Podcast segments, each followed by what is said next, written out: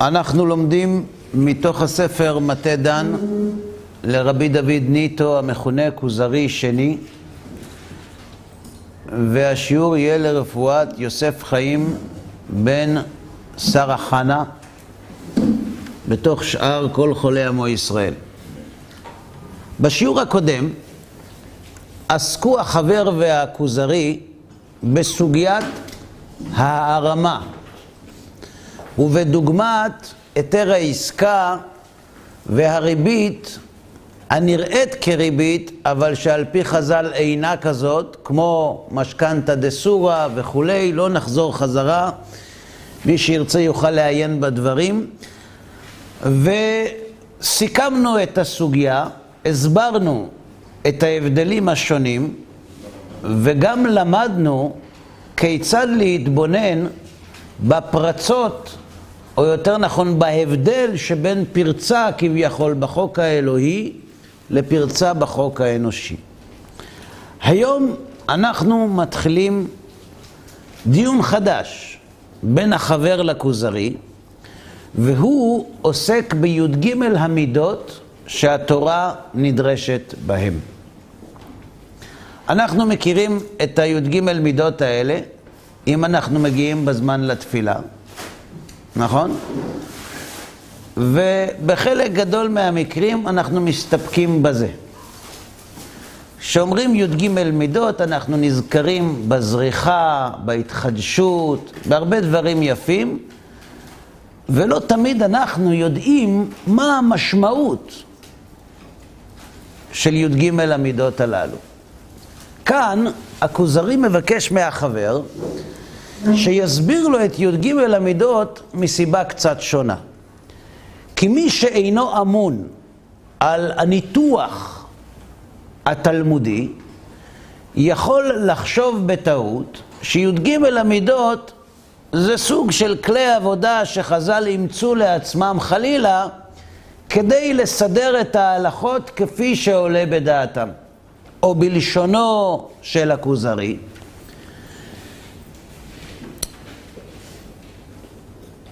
הנה אנחנו אומרים יום ויום, דילו שלו ברייתא דרבי ישמעאל, דילו שלו, ברייתא דרבי ישמעאל אומר, בשלוש עשרה מידות התורה נדרשת. והנה, הקראים מלעיגים עלינו, באומרם שהמידות הללו המציאום רבותינו זיכרונם לברכה, כדי לפרש התורה כפי רצונם. ואין לחכמי מלכותי מה להשיב. כלומר, יש לי בעיה שלטונית, משילותית. האנשים ברחוב לא כל כך מבינים במשפטים, ולכן הם טוענים כנגד אנשי מלכותי שהי"ג מידות האלה זה... זה אנשים סידרו כדי שיהיה אפשר לתלות במשהו את ההסברים שהם רוצים להעניק למצוות התורה. ואין להם מה להשיב.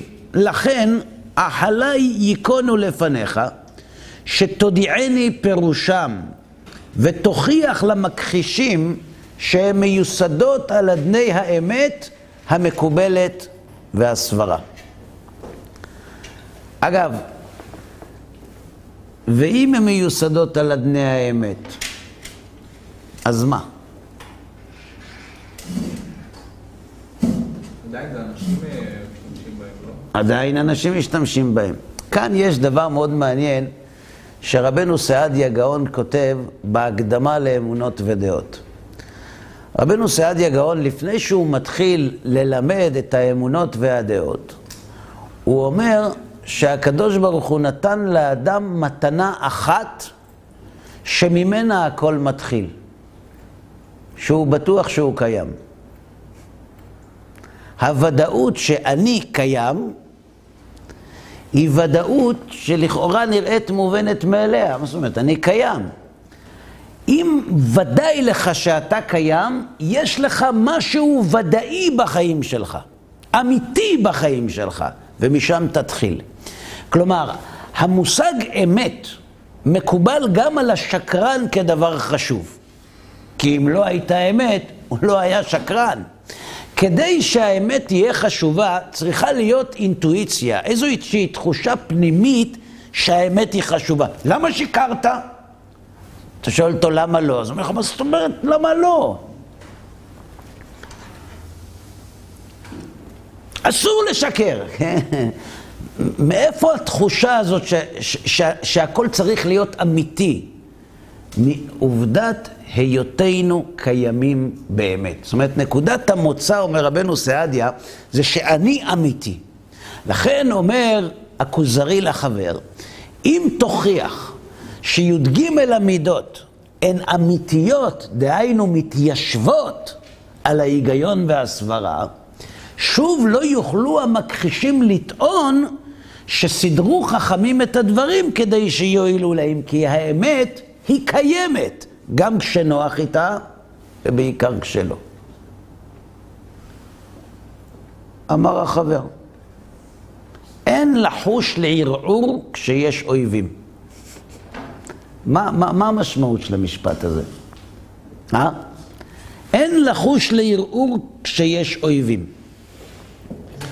כדאית בפרק ואלו מגלחין.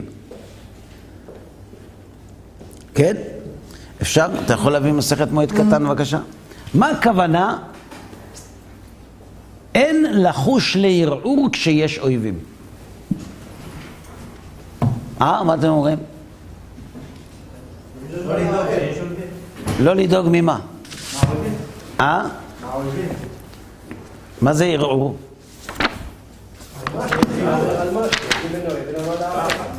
אה?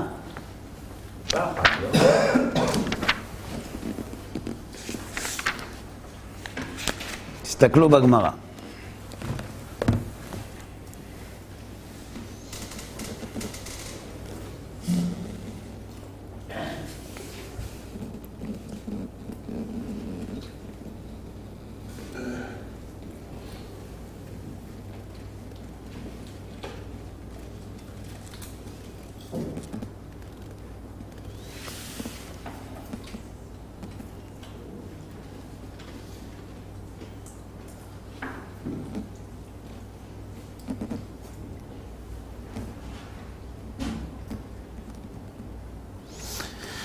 כתוב בגמרא כך, תשמע, ויקנאו למשה במחנה לאהרון קדוש השם. ויקנאו למשה במחנה, כך כתוב, בפסוק. אומרת הגמרא,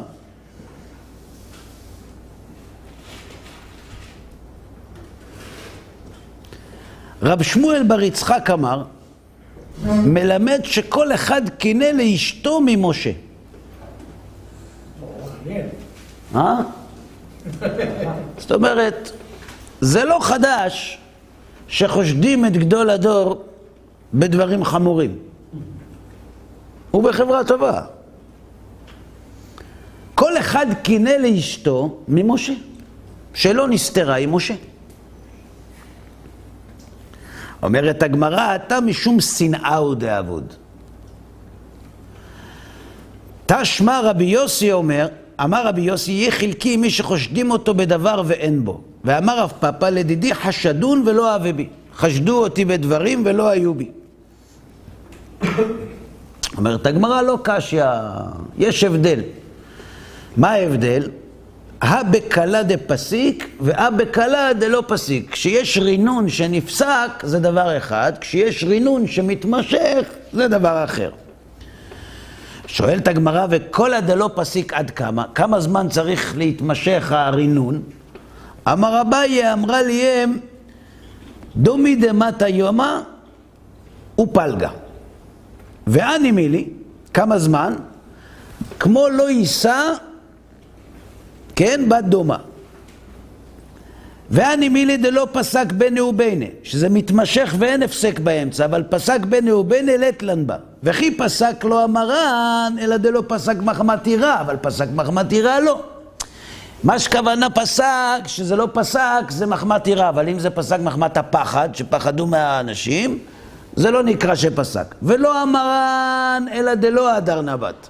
כלומר, אומר רש"י, דבתר דפסיק התחיל קלה, נבט נשמע, דמיקמדתענית, צור מרבנן וכולי, פירוש זה וזה לשון צמח. זאת אומרת שזה לא חזר וצמח. ולא המרן אלא דלא, אבל הדר נבט לא. ולא המרן, הנה הגענו, אלא דלת לאויבים. אבל אית לאויבים, אויבים הוא דאבקו עליך. אלא מתי שיוצא רינון על בן אדם, יש לזה משמעות. כשאין לו אויבים. אבל אם יש לו אויבים ומרננים עליו, אין לרינון שום משמעות. כי האויבים שלו הוציאו את זה עליו. ברור? עכשיו נבין מה אומר החבר. אמר החבר, אין לחוש ליעור כשיש אויבים. כדאית בפרק ואלו מגלחין, אויבים הוא דאפקו עלי קלה. אם יצא קול על אדם בדבר שלילי ויש לו אויבים, אנחנו יודעים למי יש אינטרס להדליף את זה לתקשורת. ברור. ולכן, אדוני המלך, אל תשים לב לדבריהם, כי הבל המה כאשר אראך בעזרת השם. עזוב, המכחישים הם האחרונים שמטרידים אותי. מטריד אותי שאנשי מלכותך לא מבינים את י"ג המידות, ולכן אני מסביר לך אותם. ברור. אמר הכוזרי, יודע אני כי אין ממש בהם, אבל צר לי שאין לי להשיב. אני, אני רוצה לדעת גם מה לענות להם, לא יודע להסביר. אמר החבר, אל תירא מפניהם, כי עמנואל, ובכן שמענה, ואתה דע לך שרוב מה שלימדו חז"ל משלוש עשרה מידות, מקובל מסיני. לפני שאני מסביר לך את י"ג מידות, אני רוצה להכניס אותם לפרופורציות. דע לך שרוב רובם של השימושים שעשו חז"ל בי"ג מידות, זה לא לחדש הלכות. מפתיע, לא? אז בשביל מה הם התעסקו עם י"ג מידות? כדי להראות לנו איך הפירוש המקובל בעל פה רמוז בתורה. אז קודם כל בוא נכניס דברים לפרופורציות. כשאנשים אומרים לך שחז"ל משתמשים בי"ג מידות כדי להמציא דברים, זה בערך כמו להגיד שראובן מצא דודאים בשדה למרות שהוא היה עיוור, ואז יש שאלה, איך הוא מצא את הדודאים? והלא הוא היה עיוור, ולכן צריך לומר שהוא לא היה עיוור. אותו דבר גם פה. חז"ל המציאו י"ג מידות כדי שיוכלו להשתמש בזה כדי לסדר לעצמם חידושים שיהיה להם יותר נוח. כן, אבל חז"ל לא חידשו כמעט כלום עם י"ג מידות. אז בשביל מה הם השתמשו בזה? אני אגיד לך בשביל מה. בשביל להראות איך מה שקיבלנו ממשה מסיני טמון בתוך התורה. ועל זה כותב האור החיים הקדוש, בפירושו לתורה, שזוהי עבודתם של עמלי תורה שבכל דור ודור. שהקדוש ברוך הוא לימד את משה את התורה שבכתב, ולימד אותו את התורה שבעל פה, ולא לימד אותו איך התורה שבעל פה נכנסת בתורה שבכתב. ונתן לו י"ג מידות, ואמר לו, עם י"ג המידות האלה תוכל לראות איך זה מתחבר בתוך זה. ברור. מתי לימד משה רבנו את בני ישראל את י"ג המידות? בערבות מואב. לפני שהוא נפטר. כלומר, התורה שבני ישראל לומדים בעזרת הי"ג מידות, היא תורה שהם לא למדו ממשה. ממשה הם למדו את בסוכות תשבו שבעת ימים ואת הלכות הסוכה. אבל איך הלכות הסוכה נכנסות בתוך התורה שבכתב, זה הוא לא לימד. למרות שאת י"ג המידות הקדוש ברוך הוא נתן לו בהר סיני, ולימד אותו את כל מה שתלמיד עתיד לחדש, אבל לא נצטווה ללמד את התורה הזאת, את בני ישראל, ולכן הם לא שמעו אותה ממנו. אומר הנציב, הואיל משה באר את התורה, מתי זה היה? בשנה האחרונה לנדודים במדבר, אז הקדוש ברוך הוא אומר לו ללמד את בני ישראל את י"ג המידות. זאת אומרת שי"ג למידות שאנחנו עומדים ללמוד, לא ליוו את בני ישראל כל משך נדודיהם במדבר, אלא בשנה האחרונה. בסדר?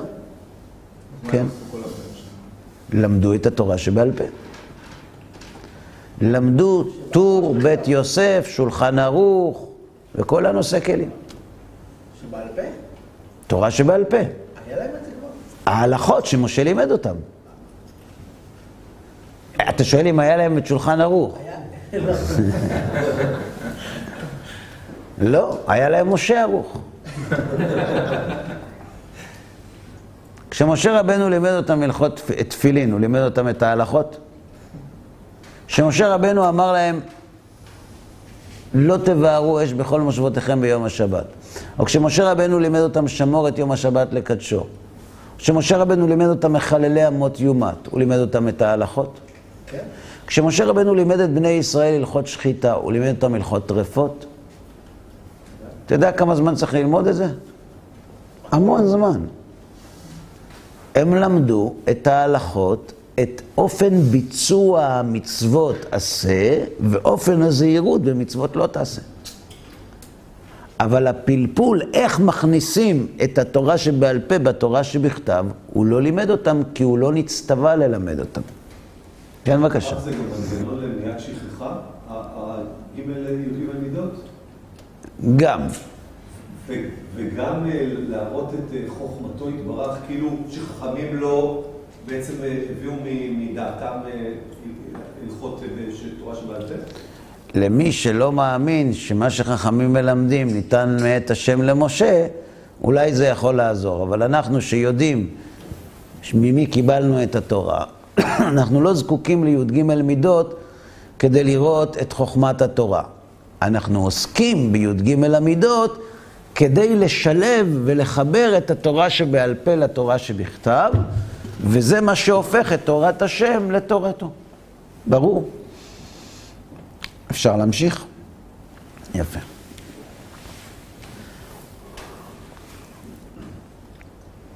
כלומר, החבר זורק פה פצצה.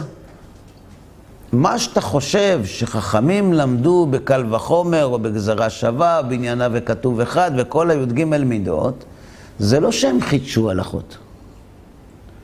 אנחנו ידענו את ההלכות עוד לפני שהם חידשו אותם. הם הראו איך בי"ג מידות אפשר להגיע לאותן מסקנות.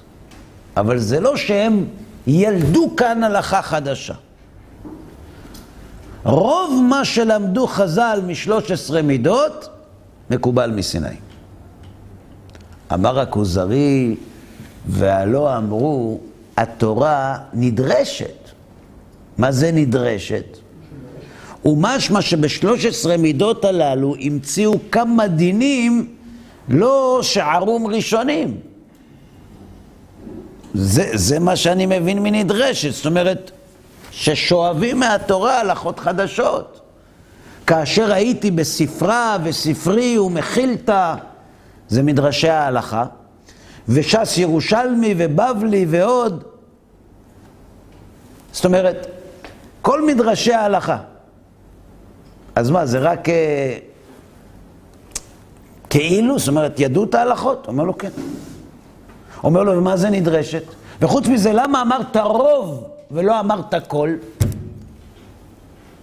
כי אם מה שהתורה נדרשת זה רק להראות איך התורה שבעל פה היא בתוך התורה שבכתב, אז למה אמרת רוב? תגיד כל ההלכות.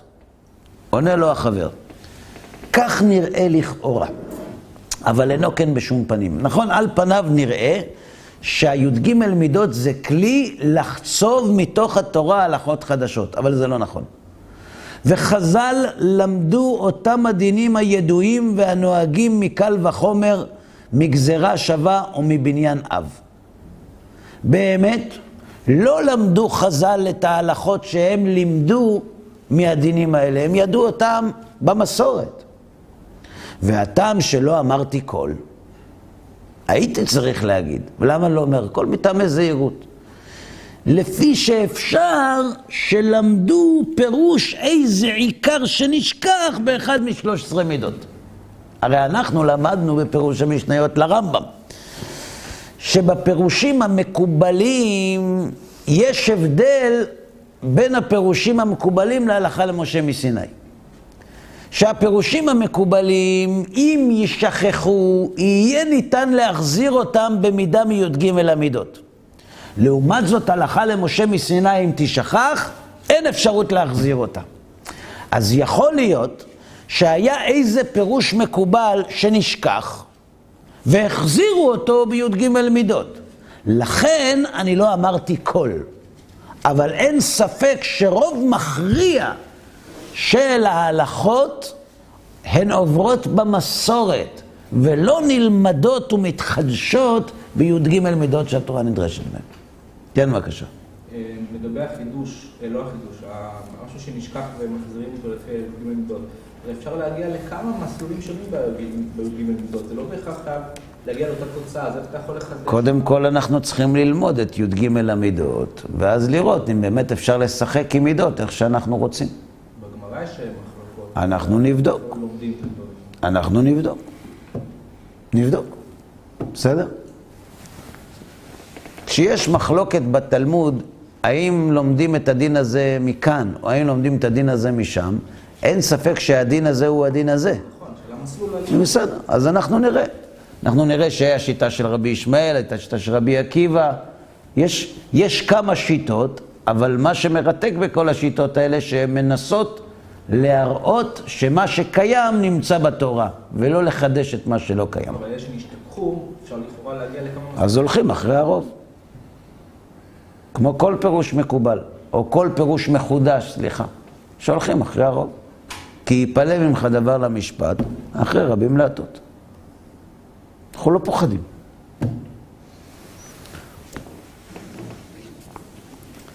אמר הכוזרי, כל זה חרוש על לוח ליבי בעת ברזל בציפורן שמיר. אבל איך אעשה להשקיט סערת גלי ים המכחישים? אני מקבל, אני מאמין, אני, אני טרף קל, אני קהל מכור, אבל, אבל איך אני אתמודד עם כל uh, המכחישים האלה שבאים אצלי ובמדינה ומשכנעים uh, uh, זה, הדתה? איך אני מתמודד איתם? אמר החבר, עתה תראה, כי ביד חזקה אשפיל שעון גליהם, וכלה גרש אגרש אותם מפניך. אני עושה להם אמבוש. וכאן הוא מתחיל.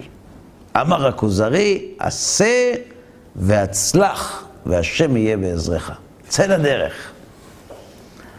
אמר החבר, הציגה נא לפניך פירוש השלוש עשרה מידות, ותדע ותשכיל בבהירות שכלך אם הם כפי הסברה.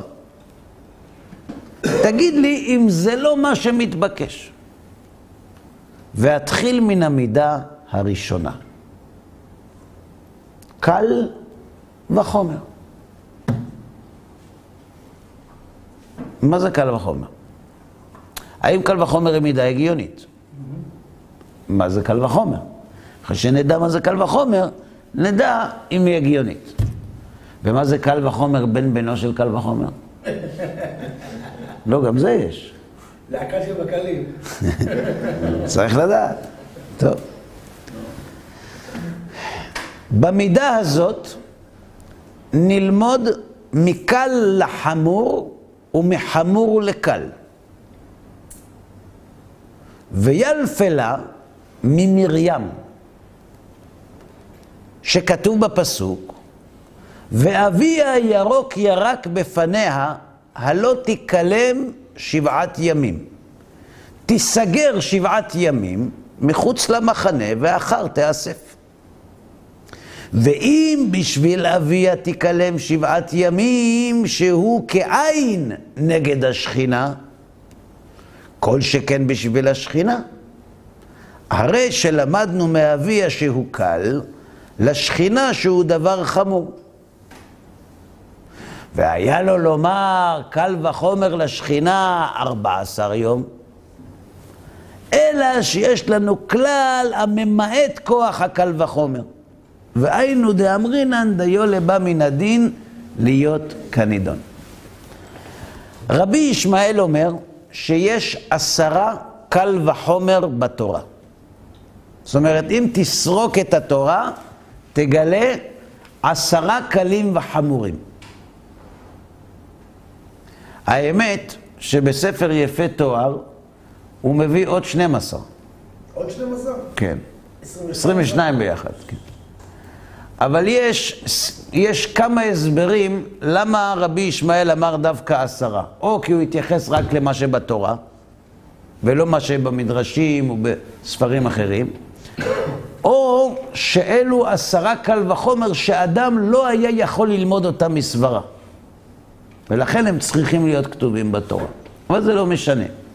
אנחנו נעבור בקצרה על עשרת הקלים וחמורים, כי הדוגמה דווקא זאת שהוא מביא כאן, היא הדוגמה היותר מפותלת. כי יש בה כמה, כמה נקודות ייחודיות. בואו נראה. כשהאחים של יוסף עוזבים את מצרים ועולים ליעקב אביהם, ויהי בדרך במלון, והם פותחים את תמתחותיהם, והנה מה הם רואים? כל אחד רואה את כספו בפי אמתחתו. שהכסף שהם שילמו על התבואה נמצא בתוך השק. מה הם עושים מיד כשהם חוזרים למצרים? מביאים את הכסף שהיה באמתחות שלהם, ומביאים עוד כסף לקנות בר חדש, נכון? אחר כך, כשהם חוזרים ומביאים איתם את בנימין וחוזרים לאביהם הביתה, שולח יוסף את בנו לעצור את האחים בעוון גניבה. מתי הוא עצר אותם? כשהם חזרו, הם יצאו מהעיר בבוקר, ואז הוא שלח את האנשים שלו לעצור אותם. והם רואים את הסיפור הזה, והם לא יודעים מה להגיד. והם אומרים כך: הן כסף אשר מצאנו בפי אמתחותינו, השבונו אליך מארץ כנען. ואיך נגנוב מבית אדונך כסף או זהב? קל וחומר. אם כסף שלא גנבנו, החזרנו, אנחנו נגנוב. הקל מצאנו, החמור נגנוב, נכון?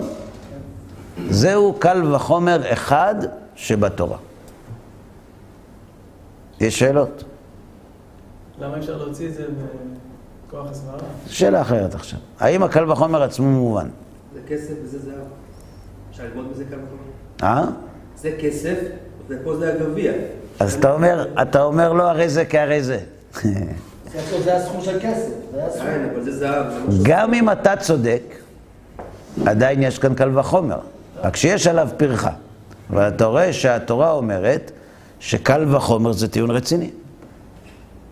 זאת אומרת, הטיעון של לימוד מתוך קל וחומר הוא טיעון שמופיע בתורה. ברור? עוד פעם, מה יותר חמור? לא להחזיר מציאה או לגנוב? לגנוב, נכון? נכון? אז אם אנחנו נזהרים כל כך, שאפילו כסף שמצאנו, החזרנו מארץ כנען, אליך, אנחנו נגנוב ממך. אם בקל אנחנו נזהרים, בחמור על אחת כמה וכמה. ברור. אדם שמחזיר מציאה, חושדים אותו בגניבה?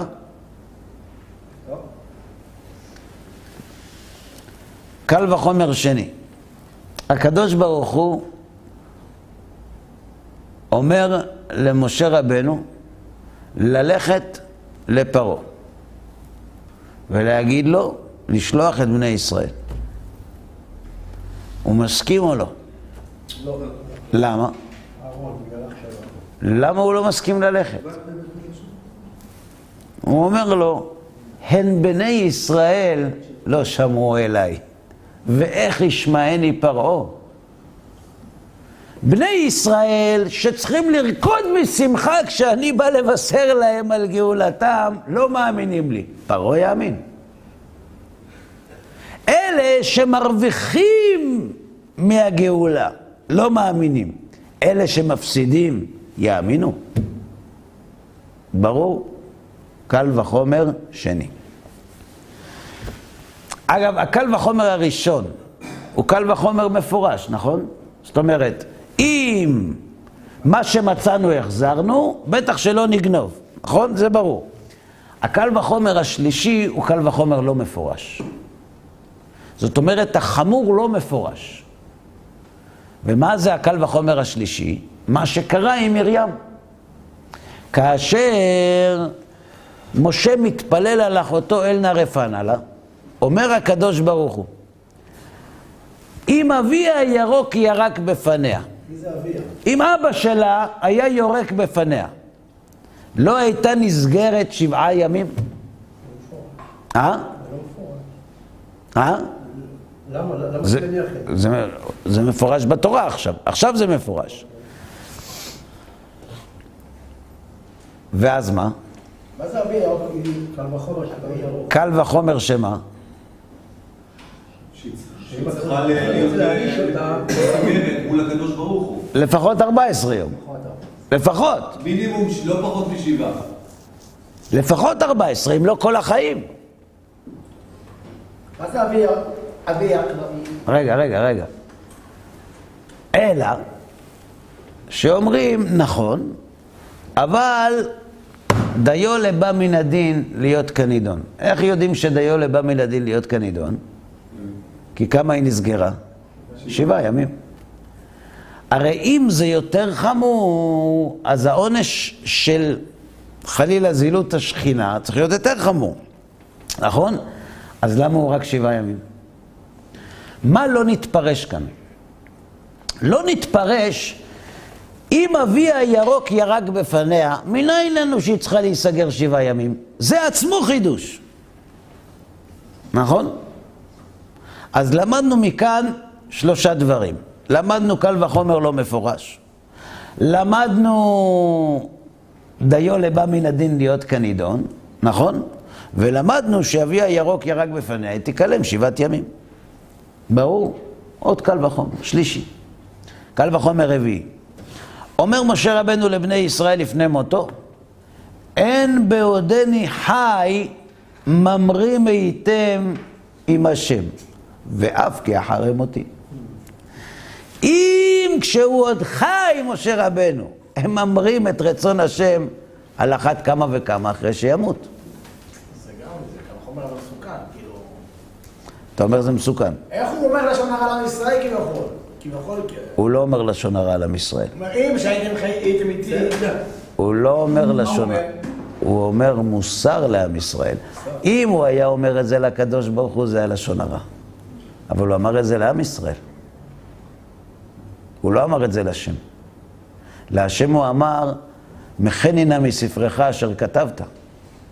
אבל לעם ישראל הוא הרביץ בהם מוסר. אצלנו זה הפוך.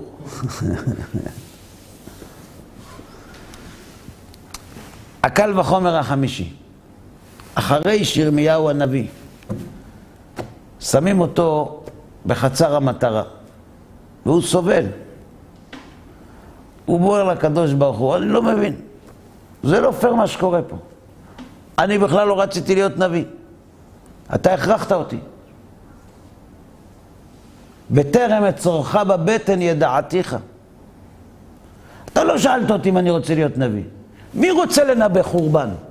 מי רוצה לכתוב מגילת איכה? לא רציתי. הכרחת אותי. אז אתה לא צריך לספק לי הגנה? בתוכנית להגנת עדים?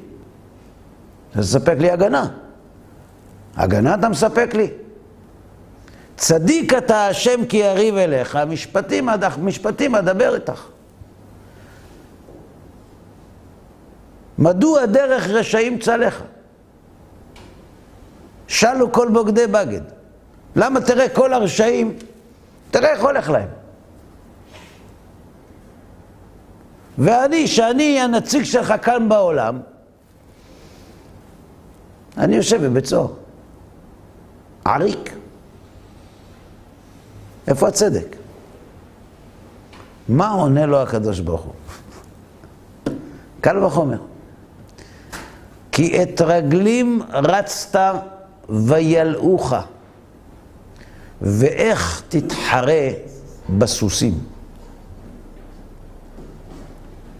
ובארץ שלום אתה בוטח, ואיך תעשה בגאון הירדן. מה קל וחומר פה? מה קל וחומר פה? אתם איתי או שאתם לא איתי? הוא אמר לו, אבל אמרנו פה, הוא אמר מילים גבוהות. גבוהות, אה? עברית גבוהה, אתה אומר. אני אחזור על זה. כי את רגלים רצת וילאוך, ואיך תתחרה בסוסים. סוסים זה גבוה? אתה לא יודע בני סוסים זה גבוה? מילה גבוהה? תתחרה מילה גבוהה? מה גבוה פה? הכל בגובה העיניים. אתה לא יודע מחשבות בני אדם, איך תדע מחשבות די? אה? אתה לא יודע מחשבות בני אדם. אתה- ומה המשמעות של המושג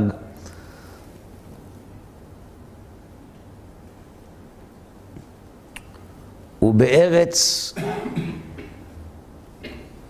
שלום אתה בוטח, ואיך תעשה בגאון הירדן. טוב. כותב המצודות, ואמר, בהיותך בארץ שלום, בענתות, בבנימין, עם קרוביך, שאתה עם המשפחה שלך, עם הקרובים שלך, בענתות, וכי אתה בוטח בהם שלא יעשו עמך רע? אתה יכול לסמוך עליהם? אז אם על האחים שלך, בעיר שלך, מהמשפחה שלך, אתה לא יכול לסמוך, איך תעשה ביטחון בגאון הירדן שהוא מעון אריות? איך תעמוד מול אנשי ירושלים ושרים? אם מול המשפחה שלך אתה לא מסוגל להתמודד, אתה יכול ללכת למחות בשרים אנשי ירושלים? קל וחומר. כי את רגלים רצת וילאוך. מה חושבים יושבי ענתות בליבם, שרצו להרעיל אותך? שמו לך רעל באוכל. ידעת? ידעת? לא ידע. לא ידעת. מי גילה לך? השם יתברך. אז אם מה האחים שלך בשר ודם, מטר ממך חושבים בלב שלהם, אתה לא יודע לבד, אתה רוצה לדעת מה אני חושב? כי את רגלים רצת, וילאוך. עם אנשים אתה לא יכול לרוץ. אתה רוצה לרוץ עם סוסים? תתקדם. קל וחומר נוסף. בסדר? כל הקל וחומרים האלה מעידים ומוכיחים שהקדוש ברוך הוא תובע מבני אדם להגיע למסקנות לא ידועות מקל וחומר, נכון? ברור או לא? הלאה. כתוב בספר שמואל, ויגידו לדוד לאמור, הנה פלישתים נלחמים בקהילה. והם השוסים את הגרנות. שמע, אל תשאל מה פלישתים עושים. פדאיון. באים, שודדים, גנבות חקלאיות, כבר בלתי נסבל. וישאל דוד בהשם לאמור, האלך והכיתי בפלישתים האלה? ויאמר השם אל דוד, לך והכית בפלישתים והושעת את קהילה. לך. בסדר? מה קל וחומר? שום. זה רק חומר.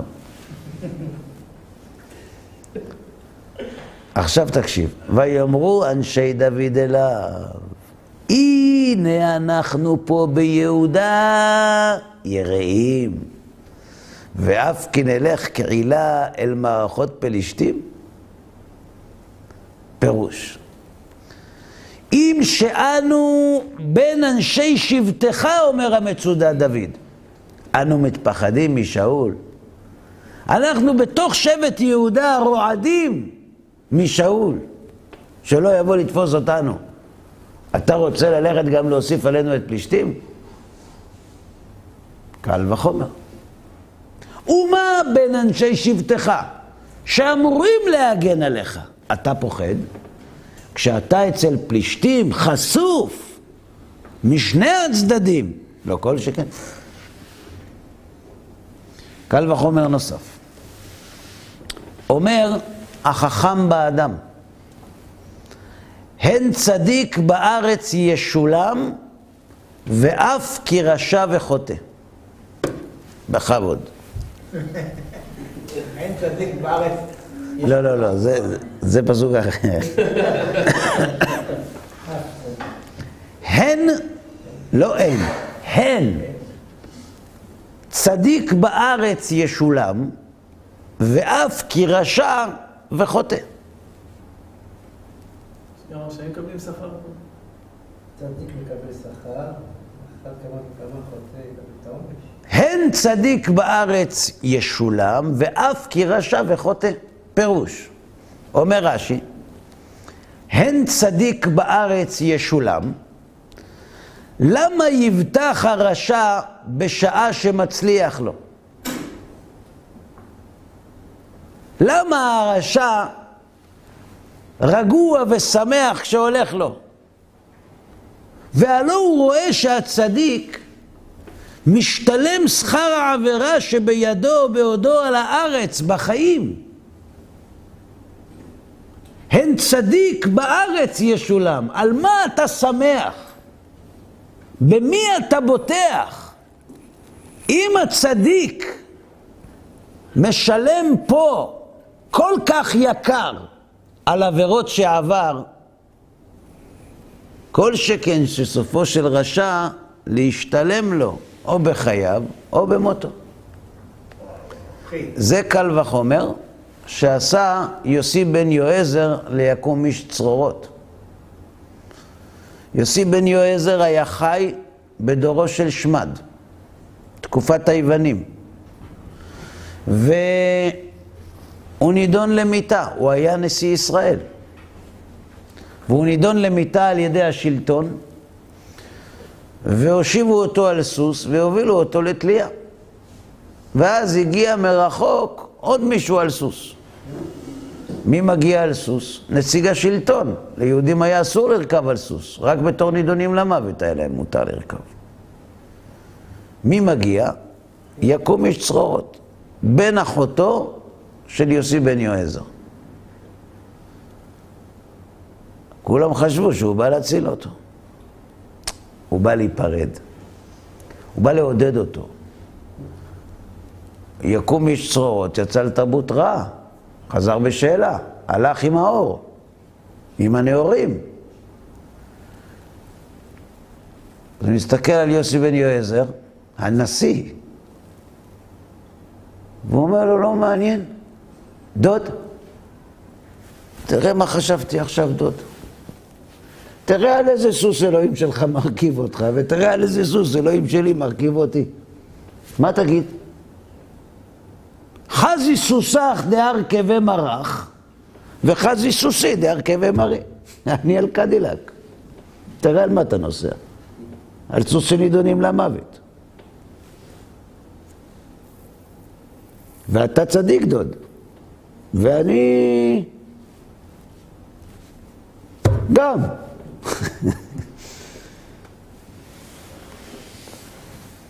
מה אומר לו יוסי בן יעזר? אה? קל וחומר.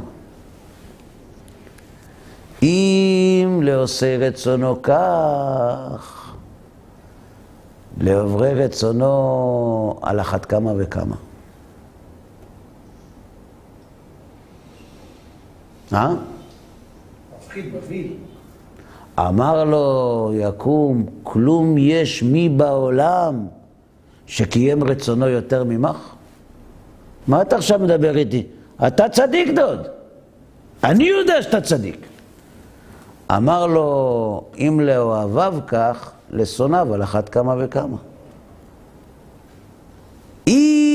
הצדיק נענש בעולם הזה כל כך קשה על חטאים שעבר, למרות שהוא צדיק, אז מה איתך?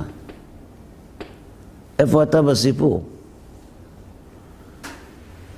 והלך יקום איש צרועות וקיים בעצמו ארבע מיתות בדין.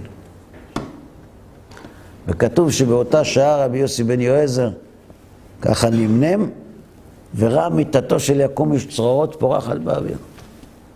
ואמר, הקדימני הלה לגן עדן בשעה קלה.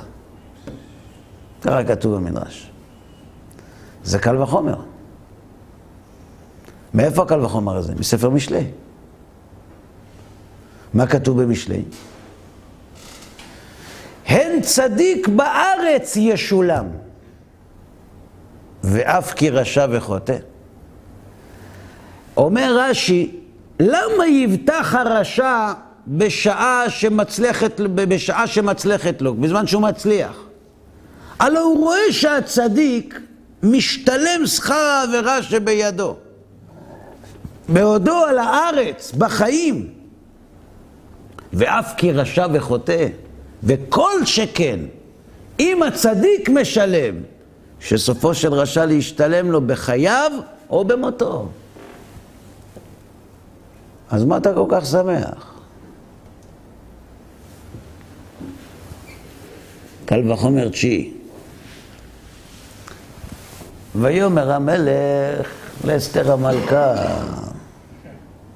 בשושן הבירה הרגו היהודים והבית חמש מאות איש.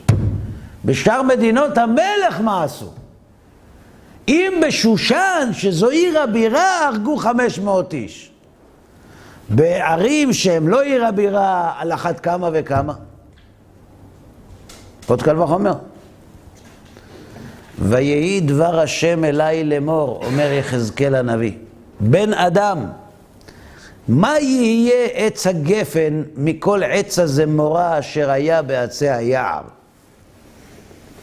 היוקח ממנו עץ לעשות למלאכה? מה יש לעשות עם גפן? אם ייקחו ממנו יתד לתלות עליו כל כלי? גפן עץ חלש. הנה לאש ניתן לאוכלה את שני קצותיו. אכלה האש, ותוכו ניחר, היצלח למלאכה? הנה בהיותו תמים לא יעשה למלאכה. אף כי אש אכלתו ויחר ונעשה עוד למלאכה. אם הגפן, כשהוא תמים ושלם, אין מלאכה לעשות איתו. אם הוא נשרף, יש מה לעשות איתו.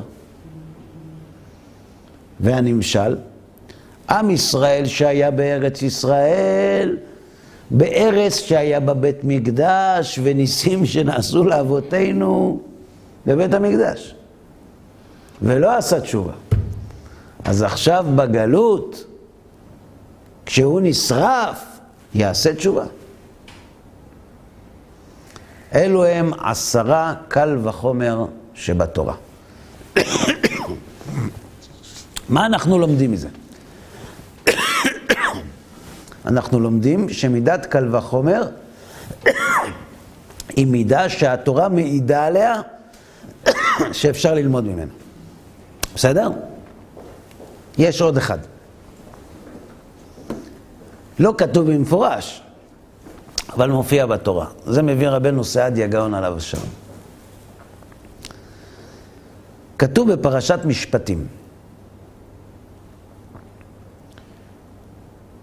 אם אחרת ייקח לו,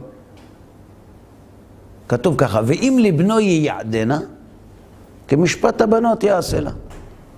אדם שקונה אמה עברייה, תודה רבה. ברוך אתה, אדוני, אלוהינו מלך העולם, שהכל נהיה בדברו. אדם שקונה אמה עברייה, נכון? זה נשמע לא טוב בימינו. נכון? חשוך. לפחות בין השמשות. נכון?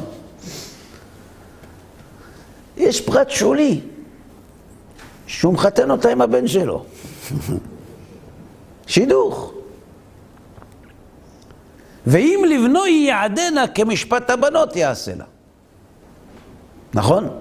ואם אחרת ייקח לו, שאירע כסותה ועונתה לא יגרע.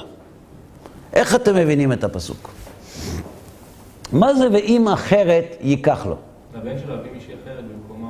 רק מניעה. במקומה.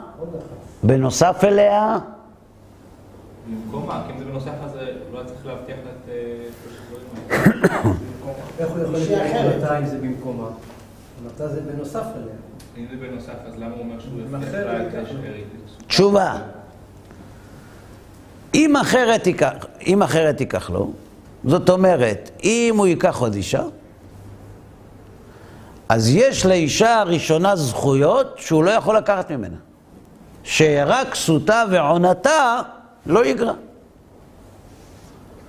אומר רבנו סעדיה עליו השלום, אם בתור אישה שנייה הוא לא יכול לגרוע שאירע כסותה ועונתה, אישה ראשונה לא כל שכן. הנה לכם קל וחומר עקיף. התורה מלמדת שבתור אישה שנייה אסור לו למנוע ממנה שאירע כסותה ועונתה. איזה הזכויות שלה? אז אם היא הייתה ראשונה, מותר לו לקחת לה את זה? למה זה שנייה רק? למה זה לא הראשונה? כאילו, איך לא- איך מבינים שזה השנייה בעצם? מה זה עונתה? לא, אם אחרת תיקח לו, היא לא... מה זה עונתה? כאילו? מה זה עונתה? פקידה. היא לא אשתו, מה זה? לא, אולי היא ראשונה. אז היא הראשונה. אבל עכשיו היא שנייה. יש לו עוד אחת. אבל זה אז שווה היא השנייה, שנייה. היא עדיין הראשונה, למה זה נחשב שהיא שנייה? שאירע כסותה ועונתה לא יגרע. יש לו שתי נשים, אסור לו לגרוע שאירע כסותה ועונתה. מכל אחת ואחת אבל. נכון. אבל מדובר בשתיים. כן, אבל כל אחת נשאר. אבל על מי דיברנו עכשיו? על האחרת שהוא לקח לו, ואותה הוא משאיר. אבל יש שלושה דברים שהוא לא יכול למנוע ממנה. נכון? אז אם מהאישה הזאת, שהוא לקח אחרת תחתיה, הוא לא יכול למנוע שלושה דברים מאשתו שאותה הוא לוקח, לא, יכול למנוע. ברור. יש כמה סוגים של קל וחומר. יש קל וחומר שלומדים חמור מן הקל להחמיר, קל מן החמור להחמיר, וכן להפך. כלומר, לקל וחומר יש שני צדדים, להקל ולהחמיר. למשל,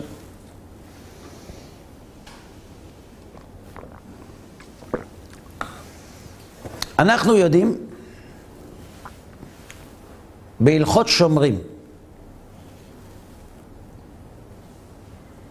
שואל, סליחה, שומר שכר, חייב במה? בגניבה ואבדה, נכון? ופטור באונס. כלומר, אדם שקיבל פיקדון לשמור בשכר, משלמים לו על זה. ארגון השומר. השומר החדש. בסדר? לא, השומר החדש. זה היום, ששומר על החוות החקלאיות. מכל מיני מזיקים ומכרסמים.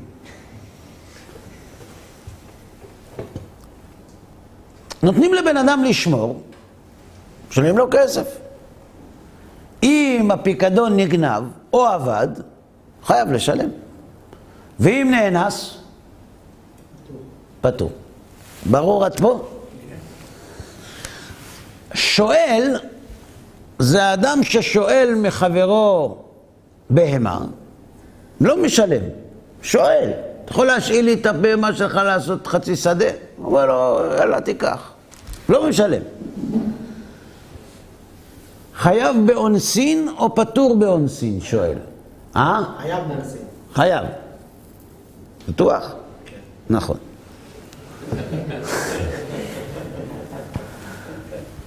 נכון, חייב באונסין. אז אם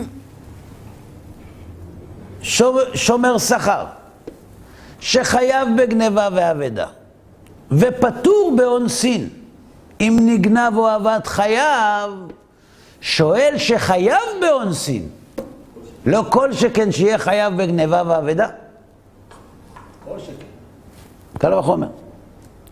הנה לכם לימוד שהיה ידוע לחכמי ישראל ששואל חייב בגניבה ואבדה, אלא שהראו איך הדין הזה נלמד בקל וחומר. כלומר, אם לא היינו יודעים אם שואל חייב בגניבה ואבדה או לא, והיו באים לסנהדרין, אומרים, מה אתם אומרים? בואו נחשוב. שומר שכר, חייב בגניבה ואבדה, זה כתוב בתורה. פטור באונס, זה כתוב בתורה. ושואל, שואל, במה הוא חייב? שואל, באונסין חייב. אה, חייב באונסין? אז רגע, אם שומר שכר, שהוא לא כל כך חמור, פטור באונסין, בכל זאת חייב בגניבה ואבדה, שואל שהוא חמור מאוד, שאפילו באונסין הוא חייב, לא כל שכן שיהיה חייב בגניבה ואבדה. ואז מישהו אומר, מצאתי את הדף, הנה הדף ממשה, באמת ככה כתוב. זאת אומרת, אנחנו רואים איך בקל וחומר אפשר ללמוד הלכה למרות שקיבלנו אותה ממשה, וזה מראה את ישרות הסברה של מידת קל וחומר. יש כמה מגבלות לקל וחומר. למשל, דיו לבא מן הדין להיות כנידון. מה שלמדנו אצל מרים. אומרת הגמרא בבבא קמא, אם אבי הירוק ירק בפניה, כמה תיכלם? אז השכינה, שהיא הרבה יותר חמור, לפחות 14, אלא דיו לבא מן הדין להיות כנידון. זאת אומרת, גם אם אתה מחייב את החמור מן הקל, אתה לא יכול להשית עליו עונש יותר גדול מהדין שממנו למדת עליו. דהיינו הקל. כי היחס לא ברור בדיוק, מה, כמה הוא יותר חמור. בסדר, אבל ודאי שצריך להיות יותר. אבל אנחנו לא עושים יותר. דיו לבא מן הדין להיות כנידון. נקודה נוספת, אין עונשין מן הדין. אפשר ללמוד איסור, אפשר ללמוד על משהו שהוא חמור, אבל אי אפשר להעניש. אנחנו יודעים שאם יש ציווי בתורה, כדי שיהיה אפשר להעניש על מי שעובר על הציווי, צריך שיופיע איסור פעמיים, אחד לאיסור ואחד לאזהרה. ואם מופיע איסור ולא מופיעה אזהרה, אי אפשר להעניש אותו. זאת אומרת, אין עונשין אלא אם כן מזהירין. אומרת הגמרא, זה לאיסור, אבל לאזהרה מנין? איפה פסוק שמזהיר על זה? אתה יכול להגיד מקל וחומר שאסור, אבל אתה לא יכול להעניש מקל וחומר. אין עונשין מן הדין, וגם אין מזהירין מן הדין. אם יש אזהרה על הקל ואין אזהרה על החמור, אנחנו יכולים ללמוד אזהרה על החמור מאזהרה על הקל? לא. לא. צריכה להיות כתובה במפורש. זאת אומרת, אתה יכול ללמוד מן הקל אל החמור בדברים מסוימים, אבל בדברים מסוימים אתה לא יכול. אין עונשים מן הדין ואין מזהירין מן הדין. ברור עד כאן? נסכם. מידת קל וחומר היא מידה הגיונית שמתיישבת על השכל, שמלמדת שאם בקל נתגלה הדין שכך, בחמור גם אם לא נתגלה הדין, בוודאי שהוא לפחות כמו בקל. ברור. יופי. אז איפה הבעיה של המכחישים? קודם כל המגבלות הן לא בשכל. אה? המגבלות הן לא... בסדר, אני לא מדבר כרגע על המגבלות. אני לא מדבר על המגבלות. אני מדבר כרגע על עצם השימוש במידת קל וחומר. כי מי אמר לך שאתה- לומד מהקל והחום? או, אז עכשיו אתה אומר, רגע, רגע, נכון שזה קל וזה חמור, אבל הם לא דומים. לא הרי זה כהרי זה. חמור. אם תמצא משהו קל בחמור שלא מופיע בקל, יהיה אפשר לפרוך את הקל וחומר, ולא יהיה ניתן ללמוד ממנו. כשאנחנו לומדים קל וחומר זה בתנאי שאין דרך לפרוך את הקל וחומר הזה. כלומר, אין דרך להראות שיש חוסר סימטריה בין הקל לחמור. כי הרי כל החוכמה שבקל וחומר זה להראות שאם הקל, שהוא באמת קל, הוא כך, החמור שהוא ודאי חמור כל שכן, נכון? אבל אם הקל הוא רק נראה לך קל, יש בקל משהו חמור. ואם יש בקל משהו חמור, אז יכול להיות שאי אפשר ללמוד את החמור מן הקל, כי יכול להיות שהקל הוא לא ממש קל, כי יש בו צד חמור. דוגמה, יש מחלוקת אם מותר להקריב ביום טוב עולת יחיד, בין בית שמאי לבית הלל. אומרים בית, שמאי, אומרים בית הלל לבית שמאי, קל וחומר. כתוב ככה,